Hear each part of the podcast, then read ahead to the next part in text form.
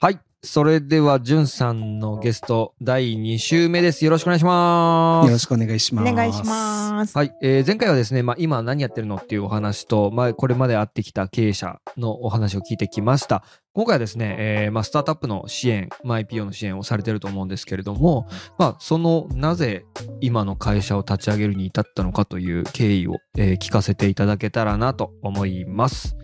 よろしくお願いします。はい、よろしくお願いします。えっと、なので、まあ、キャリアのスタートは、まあ、大学を卒業して、最初に、えっ、と、監査法人監査法人に。ね。ははいい。え、で会計士の試験はいつ受かったんです会か計士は在学中。あ大学生、あはいすごいすごいエリートパターンですよ。そんなす人ごいなかなかいないよ。え、やっぱりそのな何回も毎年受けてみたいな人もいるんですか。いるいるいるいまいする。全然いる。いすごい。や普通にだからな難浪とかね。まあ、そうです。司法試験ほどじゃないですけど、ううんん、まあまあ、いますね。はい。じゃあ在学中に受かるっていうこと自体やっぱ結構すごいこと。いやだって相当勉強してですよね。まあ、勉強はしましたよね。いやそりゃ あそうのです よ。しないと受かんないでよも。ね、ほら、あの、受験終わった後くらいの方がテストとか多分、まだ感覚残ってるんで、あー意外と早くやっちゃった方がいいんじゃないかなってあーーななるほど。一回こうふぬけになるとダメだと。大学生活馴染みすぎちゃうと。そうですよね。そうですよね。入り浸ってね。あ、そっか。じゃあ、在学中に、まあ、試験は受かっていれば、まあ、まあ、普通に監査法人、大きいとこ入れるよねって感じですよね。そうですね。ただ当時結構氷河期だったんで、あ今。今会計士足りないってみんな言ってるんですけど、当時余っててですね。ええ半分くらいしかその大手行けなかったんですよ。あ、そうなんすそうなかんですよ。で、年齢制限とかもあって、え、それめちゃめちゃ頑張ってたのに、やっと受かったと思ったらそ、うなん年です齢制限とかもなくしかないね。当う時、ん結構一般事業会社の経理部に行った人とかいらっしゃいましたねあ、ー当時あらは。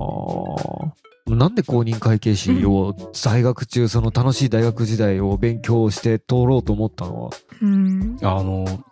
う多分、中高の頃からはい。団体行動できないなっていう自分にお気づいててですね。そうっすかはいいや。そんな感じしないけどね。頑張れば合わせられるんですけど、ちょっとしんどいなっていうのがあるので。ああ、なるほど。すると、こう、手に職手系に職。あで、当時は SE にしようか、あ。会。計士にしようかで、結局こっち選んだって感じですね。ああそうなんですね。多分あ、ちょっとこれ怒られちゃうかもしれないですけど、私個人の意見としてあは、はいはい。修行の人大半そういう人多いと思い ます。あの、通勤電車乗れないか、団体行動できないああか、会社勤め無理みたいな。はい。一人でフラフラしたいとかですね。ああ。でもなんかそっかと思いました。なんか資料ってそそっか自由というかなんていうか。まあまあ、あの、自由はちょっとなんだろう高いですよね。一うん般の会社員の方と比べると。まあそうっすよね。確かに。じゃあ割と、その、会計の仕事がとか、はい。はい。ビジネスをバリバリやりたいとか、そういう理由。じゃないですかね。 まあでそも、うん。感謝される仕事はやりあーがいいなとは思いあまあ、したまあねまあ、そりゃそうっすよね。ちなみにその事業はいっぱいあるじゃないですか、はい弁護士とかもあるし、はいはいはいでもその中でもやっぱ公認会計士っていうのを最終的になんか決めたのはなんかあるんですかあのー自分自身がうん本当にまだ子供小学校1年生とか、おおさらにそのくらいの頃に、うんうん母方のおじいちゃんうんはいが、えー栃木のすごい過疎のとこに住んでたんですけど、うんうんうんへ今でいう多分基調代行の走りみたいなのやってた感じで、ーいつ遊び行っても家にいるんですよ。ほうほ家に行って机に座って自分でこう手書きの帳簿とこう何ですかそろう。そろばばんん。当時はね。ねでで孫が遊びに行くと、うんじゃあちょっと休憩しよっかって言って一緒にそのまんま庭に出て、はいはい。落ち葉一緒に集めて、うんちょっとこれ隣でさつまいも買っといでって言って一緒に焼き芋や焼いてとかで すへねえ。なんか自由でいいなのどか。あってまあそれがその経理とかそっち系の仕事だったんではい若干なんていうんですかね興味があったというかなるほどあーそこ原体験なんですね、じゃあ家にいて仕事になるんだうんうんうん 焼き芋焼けるんだあですねでご両親はまあじゃあ普通に勤めてたからその分おじいちゃんがちょっとそうですね父親も普通にサラリーマンまあそうですよね、うんでだから、はいなんでお父さんはいないのにおじいちゃんはずっといるんだみたいな話 ですよねお父さんあの出張続きで全然帰ってこない時もあったりとかあーなるほそのギャップはは大きかったですあねあなるほどねね確かに確かにそっかそっかじゃあそこであでも手が面白いね、ねうんえ貴重え貴重代行うんまあ帳簿つけそうっすよみたいなやつですねうんうんうんうんはあ面白いね、でもなんかそういう自分の性質を若い頃から分かっててそれに合った仕事を選ぼうっていうのはすごくいいなって思いましたあんまり若い頃そういうこと考えてなかったなと思っててまあそうですね、うんたまたまだから巡り会えただけだと思いますけど、うんねやっぱりでもある程度年齢いってから社会見てから選ぶ方はそれはそれで選択肢広がりますし、うんあの確かにうん確かに、まあ、どっちが、まあ、自分にとっては良かったですけど、うんうんうん、全員にとってそうかっていうとまた違うかもしれないですよね。うんうんうんうん確かにそしたら大学、えっと受かって、で就職ししててで最初は大きい監査そ法うで人すにね入ったんですよね。いわゆる大手のうん監査法人に行って、で5年間くらい普通の監査やってたんですね。いわゆるそのはいすでに上場している企そ業うでのすそう監です査はい、でそこで一通り仕事を覚えてって感じでそうすよでね。すねあー。で、その中でたまたまその上場準備する会社うんを一社担当できたんですけど、その時にすごい喜んでくれたんですよ。ああなるほどね。基本監査ってその数字のチェックとかなんで、まあ、めんどくさいじゃないですか、受ける側も。そうですよね。なむしろなんなんでかチェックされるんだあーまた来た よ監査にああこの時期みたいなのありますいろよいね。ろ質問来たり、資料出し出さなきゃいけないとか。あただその準備してる会社のところは、うんまあそもそもまだ体制これから作るっていう話だったんで、ーはいはいうんはい。一緒にどうやったらいいかっていうのを考えたりとか、うんうんとかあと経理の方だけじゃなくて、いろいろ例えば営業含めてちゃんと業務フローを考えなきゃいけないとかだと、うんいろんな部署の人が来てちょっと刺激が強いですし、はいはいはいはい。でそれで自分たちなりに考えた結果で会社の方から感謝されたっていうのが結構原体験というかなるほど。うんここれれ IPO は感謝されるんだっていうですねあ。ーおかげさまで上場できましたと。そうですね。なるほどなるほど。で、あ5年経った後にその IPO の専門部署があったので、はいはいそっちにちょっと移動して、おーおおーはいおーおーおーおーで、5年くらいまたその監査法人で IPO の支援やってたっていう。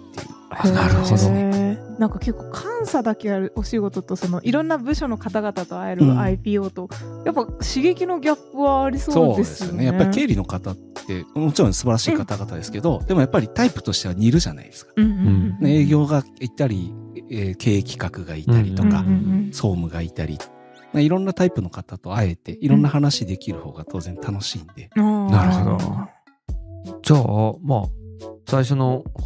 監査法人で足掛け10年ぐらいそうですね。やったと。それで独立しえったんとですちか、ょっと一部税務をやりに3年ちょっと税理士法人っていうところにあへー一回転職してですねなるほなどん。で転職したんですか、やっぱりその、うん最初の会社がまず大きくなりすぎちゃってあら、うん。と最後辞める時7 8 0 0人くらい、おーすごい。それはもうなななんていうんですかね身動き取りづらいじゃないですか自由に動きづらいというか、なるほほど。どなんで少し規模がちっちゃいところの方うがんうんいいですし、うんまあ、そもそもその IPO とかっていろいろ自由に動くことがあったり、うんあの、イレギュラー対応しなきゃいけないことが多いんですよね。うんそうすると、ちゃんとした組織の中で、管理体制の中でやってると、結構身動きしづらいっていう。ああなるほど。あじゃあもう少しちょっと初対小さいところにーうんうん行って、行ったら自由に動けるんじゃないかとうんうんないんうか感じで、はいうんうんうん移りました。じゃあそこでも IPO の支援を継続そしってって感じちでもすかそうですね、自分で動いて取ってきたやつはやっていいよって言われてたんで。あーなるほどえそれは副業的な感じ副業っていうか、まあ、あの、契約はそこの税理士法人に入れてましたけどね、ああなるほど。はいなるほただ、やっぱりその監査法人の時も税理士法人の時も、うんいろいろやっぱり良かれと思ってどうん会社に話をするんですけど、うんだんだんやっぱ響いてないのかなっていうほう思ほう場面が増えてきた。それ例えばどういう話ですか純粋に例えば会社こういうふうに改善した方がいいんじゃないですかみたいなあ話とかあですね、社内の改善とかそういうはい話はい、あのお客さんのクライアント先の会社自体をよ今ちょっとここに支障があるから、うんうんうんこんな感じで直していった方がよ、いいんじゃないですかみたいな話はしてたんですね。うそれそれいい話じゃないはい。あのー感謝はされますけれども、うんうんそんなに刺さってないのかなってっいていう感じが途中からするようになってきてておーでいろいろ考えてみると、いやっぱりその経営者の方って、うんあのご自身でうん借り入れの保証人になって、うんで社員の雇用を背負ってって結構いっぱい背負ってやってるから、うんうん言ってもその最初のところ7000人とか、うんうん次のところも100人くらいいたんで、うやっんぱ組織の中でいる人間うんの言ってることは響かないのかなって途中から思うようになって、なへるーじゃあ自分もそっち側行っちゃおうかなっていう、すげえすげえそんな感じです。そこでそう思うのすごすぎませんほど。うんまあ一回やってみようかっていう。え不安とかなかったんですかありますあります。あそりゃ怖いよ。りますよ。ちょうどあの、二つ目の会社で、ボスに辞めますってう言んっうて、うんん二週間後にリーマンショック起きてですね。お大変じゃないですか。はい。あの、すごい後悔しました今、やべえやらかしたって。来月にしとけばよかった。 もう言っちゃったしなって。そうっすごいタイミングですねすごいタイミングで、あれは本当に参ったなーってずっと思ってました。はあ、そうっすよね。金融業界は大い。変だったんですよね、きっと。そうですね。当時、赤坂見附につうんうんあの会社があって、うんうん外堀通りってあるじゃないですか。はいはい。で、結構の遅くまで飲んでたり仕事して帰るときに、外堀通り沿いにタクシーが一台もいなかったんですよね。うん当時。へー2は時、い深夜2時とかでもいなくおーすごいて、みんな乗ってるから。あそっからずーっとため池の方まで歩いてって、あうん。霞が関のインターの出口があって、はいはいはい。出たやつをみんなこうやって手をええ、そこまでいくのはい、やってましすごたっ。じゃないと乗れなかったんですよ、当時マジっすかはあいでも、リーマンショックが起きた後は、ーうん外堀通り沿いに三重にタクシーが止まっ てて、これ一番うちが乗ったらどうやって出るんだ 思いつつも、はいこれだけ差がつくんだと。そんな変わったんですね。で、赤坂結構不動産の会社多いんですよね。はいはいはいはい。だから当時羽振りがいい方々が多かったんで、あー夜まで飲み歩いてタクシーで帰るっていうのが一気になくなりましたからね。すっごいねやっぱリーマンショックって大きかったんですね大きかったですねその話聞くとあー我々の業界でも当時そのマザーうん東証マザーズがに99年かなできてでそこから年間200社とか170社くらいうん上場してたんですけど、それが2009年が19社なんでまあマーケット10分の1みたいな感じですすねごいですね。すごいですよねもうすごい衝撃でした、ははい衝撃えそれはもう市況が悪くなっちゃったから IPO を今しても資金調達できないからやめたってあそうですねあーはそっいちか。そっちとあとやっぱりそのサポートする側の人たちも、うんうん今 IPO してもそんなにビジネスにならないっていう人も、まあ、証券会社とか含めああーあ成功報酬でもらう人たちは、て、はい、あいろいろまああとそもそも上がろうとしてる会社の業績が一回まあそう傾いてですねそうですよねはい、ー全部悪循環ですね悪循環でしたねあの時あはーいろんな滞り起こるんですねそうですねやっぱりこうお金ぐるぐる回ってるもんなんだなっていうのはすごい感じますよね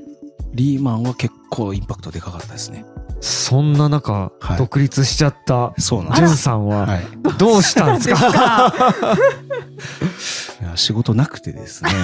そうですよね、はだいから IPO のアドバイザーとして独立したのに、 はい、 IPO をする会社なんてないと ないです。こんな時に IPO やってるやつなんかおかしいっていうかですね、他の分野の方が儲かるからそっち行きゃいいじゃんっていう、まあなんでそんな儲かんないとこに今やってんのってそういうほうほうねほうほうそんな感じでした、ね。はい。えじゃあどうどうするんですか、もうなんかずっとこもってました。 こうなってたあの、もともと人見知りなんで、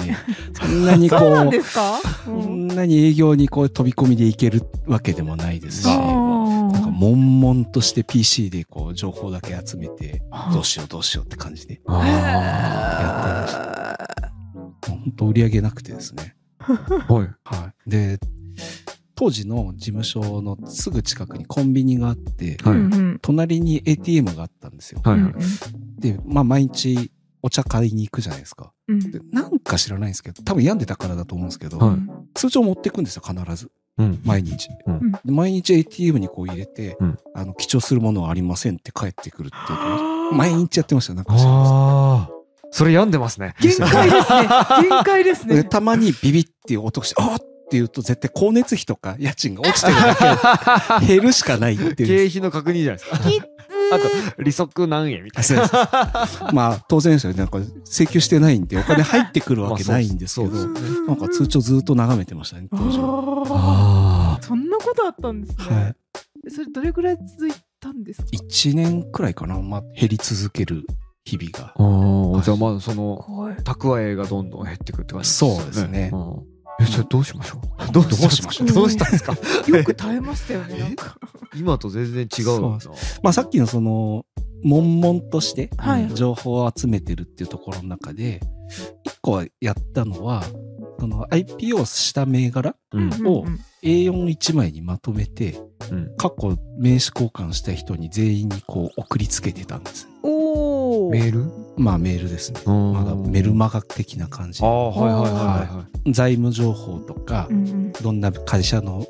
ビジネスの内容とか、あと資本政策でこんな感じになってますねとか、いろいろその上場前に出てくる書類っていろんな情報入ってるんで、のその中で、まあ、ずっと見てると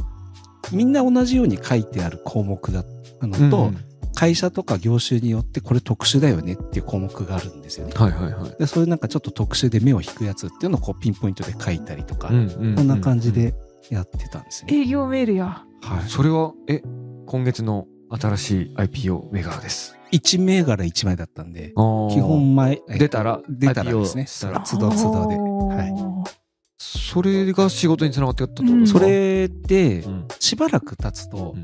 反応が返ってきて、おーいつもありがとうございます。はいはい貴重な情報ありがとうございまはすい。まあまあそうですよね。すごいうんで、情報もらってるだけじゃ申し訳ないんで、っうんていうことで仕事を紹介していただいたりとか、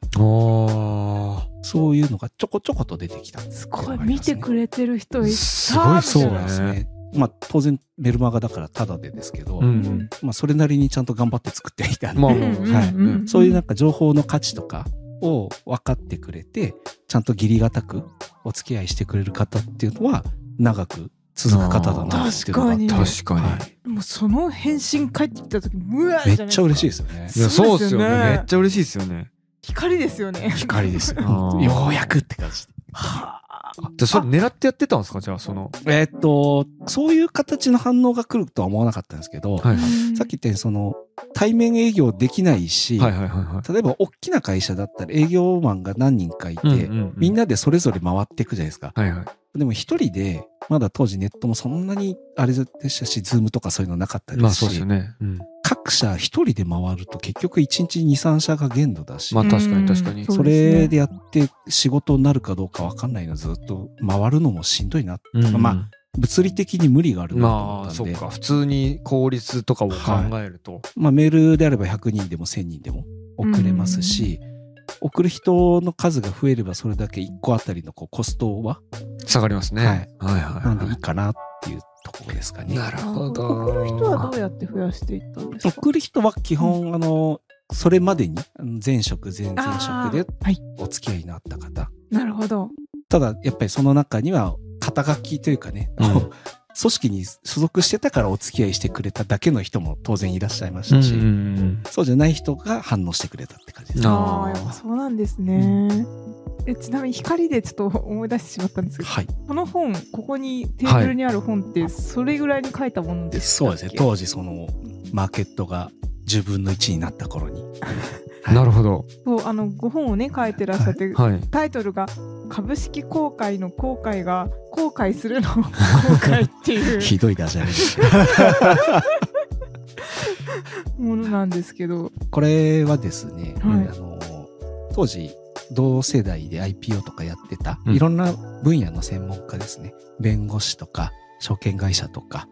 ベンチャーキャピタルとか、はいあと我々とかいろんな分野の人たちが書いた本うんですよね。で結構 IPO の本ってうん教科書的なものが多いんですよ。うんうんうんで例えば審査とか受けるにしても、うんすごく平たく言っちゃうとちゃんとしたいい会社ですかねっていうだけなんですよ。うんおーなるほどちゃんとしてますか不正とかないですかあーいい会社ですかって、それだけなんですよ。はいはいはでも、何をどの程度やればちゃんとした会社かっていうのは、いうん会社の状況によっても違いますし、ビジネス、その会社がどういう業種やってるかによっても違ってくるんですね。例えばうん金融やってる会社の管理体制と、あの飲食店やってる会社の管理体制、当然違ってきますし、まあそうです扱よねうものも違ったうりとんか、うんあと論点、あのリスクになりそうな部分も違ってきたりするんで、うんなかなかその本にまとめようと思うと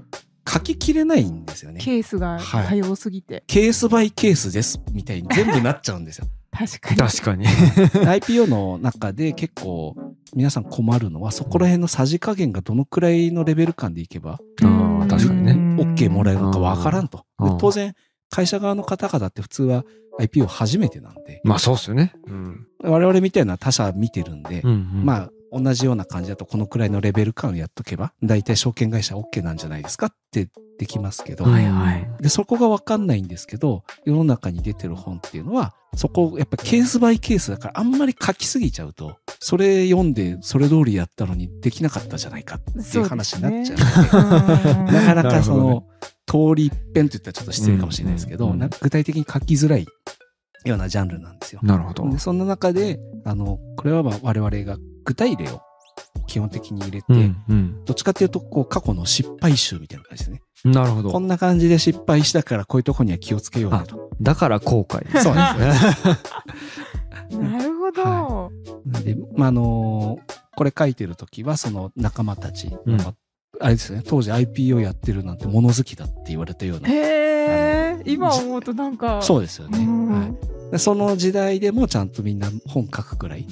ちゃんとやってたメンバーなんで、 うーん。今でもその辺の方々とはすごい仲良しではいい仕事させてもらってまなす、るほすごいど。え本をきっかけにお仕事になったとかもあったんですか、これ売れなかったんですよね あら当然ですよねそのまあ物好きだって言われてるようなそ時の時代だった代的にねえっと、じゃあ、まあ、本も書き、独立をし、なんとかこう、メールマガ作戦がはい実って、ちょっとずつじゃあ軌道に乗ってきてっはいていう感じですかそうですね市況も回復してきてっていうのもあるの今日かもな回復してきましたうんねどれぐらいでこうなんかあ回復したなとか こう闇を抜けたなみたいなあーでも結局今がここ数年が80から120くらいなんではい昔のあ190200とかよりかにははいかないですねまだ戻ってないんですかただ当時がちょっとこういっぱい上げすぎちゃったんじゃないかっていう目線もあるのーで緩かっったんじゃないのみたいた、まあはあーい、今が適切なのかなとは思いますけなどなるほどねそういうもんなんだ、なるうん比較的でも今 IPO だけじゃなくてうん IPO すると大変だからバイアウトしちゃえっていう経営者の方も増えてあますし、ーはいまあそうっすよね、はなんか大変そうって思いますいですよねうんあのバイアウトで上場企業が買ってくれると例えばいろいろ管理体制とか、うんそっちから出向できてくれていろいろ教えてくれたりとかやってくれたりしますし、あーはいはいなるほどこれは何だろうその会社の得はあるのやっぱりリソースがすごく増えるいいリソースが増えるんで自分たち単体でこうビジネス伸ばすと時間もお金もかかるじゃないですか。うんうんうんだから上場企業の例えば会員をいっぱい持ってる上場企業があってその会員にいっぱい流し込めばあっという間にトラフィック増えるみたいな話もあったりするんで確かに、はいあそうかそうかその上場してお金を集めるんじゃなくて身売りしてお金集めつつリソースとかもみたいなそうですね。あはい、結構やっぱお増えてるんじゃ増ないでえてますすかねそういうの。増えてますね。やっぱり、えー、と時代によってどういう会社がっていうのはあって、ううんんすごく前だとまず携帯ゲームの会社とかってよく売れてたんですあよ。ーグリーとか、はいはいはい DNA とかに買われてるっていうのがあってその後しばらくするとこのメディアであー PV いっぱい持ってるメディアを作れますっていうはいはいはい会社さんがよく買われてたりとはいはいかはいはいはい今は結構エンジニアが欲しいんであーエンジニア優秀なエンジニアが在籍してる会社を採用のつもりで買うってケース結構あると思います。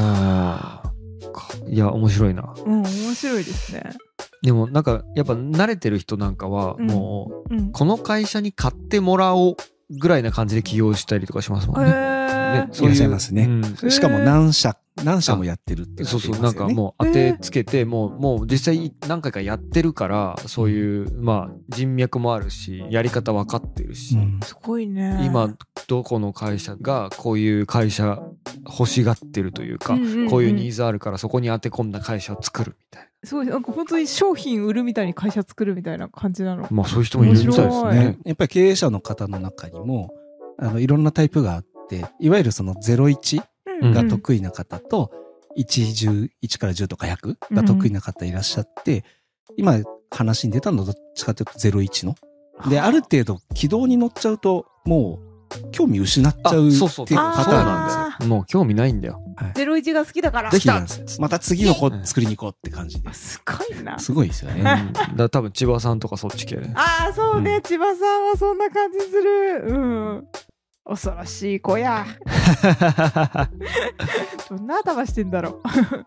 えーじゃあ独立して1年ぐらいは苦しいんだけれどもなんとかそうですね。ご飯食べべれるようになっ貴て、重しながらはい貴重したら貴重しなが入ら金があるといいう状態になってきたわけですね。はい。ちなみにでも忙しくなっちゃうとおじいちゃんみたいな暮らしはそうなんですよ。ねできないですねできないえで焼すき。芋焼きの。入金も食ってる暇ないですね。うんやってみたらやっぱり脅迫観念がゆっくりするとどっかで全部なくなっちゃうんじゃないかっていうのがあってうんうんうんうんずっと今こうハムスターのようにあー独立した時は仲間いたんですか一番最初は3人で作ったんですよ、あそうだったんですね会社をはい共で同創業ってやつですねそうですね代表者共同でうん、はいやっ全員代表権持ってそうですね株もじゃあ持ち合って株も3分の1ずつ、もはい、ですけどまあうまくいかなかったですねまあなんかあるあるですよね。あれあれですよな何があったんでもし差し支えなければですけど、うん その辞める時に2つ目の会社の上司からうんうん誰がトップかは絶対決めた方がいいって言われてその時はねあんまりピンとこなかったんですよはいはいはいはいはい。でもやってみて、ああ、そういうことですねっていうのはあーよーくわかりました。はあどういうことですか、結局、それぞれがトップを決めないとう、んどっち行くっていう時にすごいまとまんないですし、うんうんうんあの、まあ、いろいろ方針決まるもんも決まらない。で誰で押していくかもわかんないですし、あー本当にいろんな面でトップはこの人って決めといた方がうん絶対いいだろうなって。誰が軸になるのかみたいな感じなそんうでですすかね。ね。はいうんえー株も3分の1ずつだったら本当、はね何にも議決できないそうなんですよね。 みんなで合意しないと動けでないすんよで。ね。うん確かにちょっと違うことややろうとしても全員合意しないとまずできないんでうん結構しんどかったですねそれは最終的にどうしたんですか最終的に買い取りました、ああ、はい、出資金額と同じ金出額。資金額そうですねと、うん少し退職金っていう形で、あはーい、お支払いしてあーなるほど。大変だ。うまあでもちょっと少し回り始めてん。はいはいはいもっと動きたいんだけど他の人たちとコンセンサス取らなきゃいけないっていうのがすごいしんどいなあああーなるほどなるほど。そこがなくなってもあとは自分で動けるなっていうためにはあじゃあちょっと開放感みたいな。そうですねあーなるほどね。しかもそのために、ね、公認会計士選んだわけですよね。そうそうもとも と。うん結局だからどんどんこう自由な方自由な方にずっと行ってる感じしますね。じゃあ結局まあ一人会社に戻戻るというかそうまであすそうなっね。たんですね。はい。あの、そこから一人になったって感じかずっと。雇用を背負ってっていうところは大変だなっていうのはよくわかりましたっていうなのはありますけど、やっぱりちょっと雇用はしんどいかなっていうところああそうなんだ。はい。これも役員ですよね3人。あ、まあまあ、あうの、んその後でちょっとこう派遣の方とか、あああはい。少し手伝ってもらったりってもあったんですよね。なるほど。はい。でいろいろやっぱり人を雇用するって、まあ派遣も含めてですけど、うん大変だなって大変いうのはまあそうですね、はい明日から来なくていいとか言えないですから、ね。そうなんですよ、おね。金足りないんで給料払えませんっつういやいやいやいやいや 借金してでも払わなきゃいけないからあの疲れたからもうやめるって言えないよなって いう自分より年下の人を多分雇っちゃうとあその方はこうまだあ先があるじゃないです確かかに確確かに確かに、でそのしかもそうやって雇っちゃうと、うんあの雇用のために仕事取ってこなきゃいけなくなっちゃうんでああ、そうするとやりたい。い仕事じゃないのも取らなきゃいけないとかはあ結構やっぱ2つタイプがあってうんはい我々の業界もガツッと人雇って、うんいっぱい大所帯で回したいっていうタイプの人もいらっしゃるんですよう。んでそれはそれで別にいいと思うんですけどそれやっちゃうと食わすために仕事取ってこなきゃいけないんで、はいはいそれはな、うんうんうんなるほどね自分が死なない程度に稼げればいいじゃんってうん。いうところで、うんうんうんはい、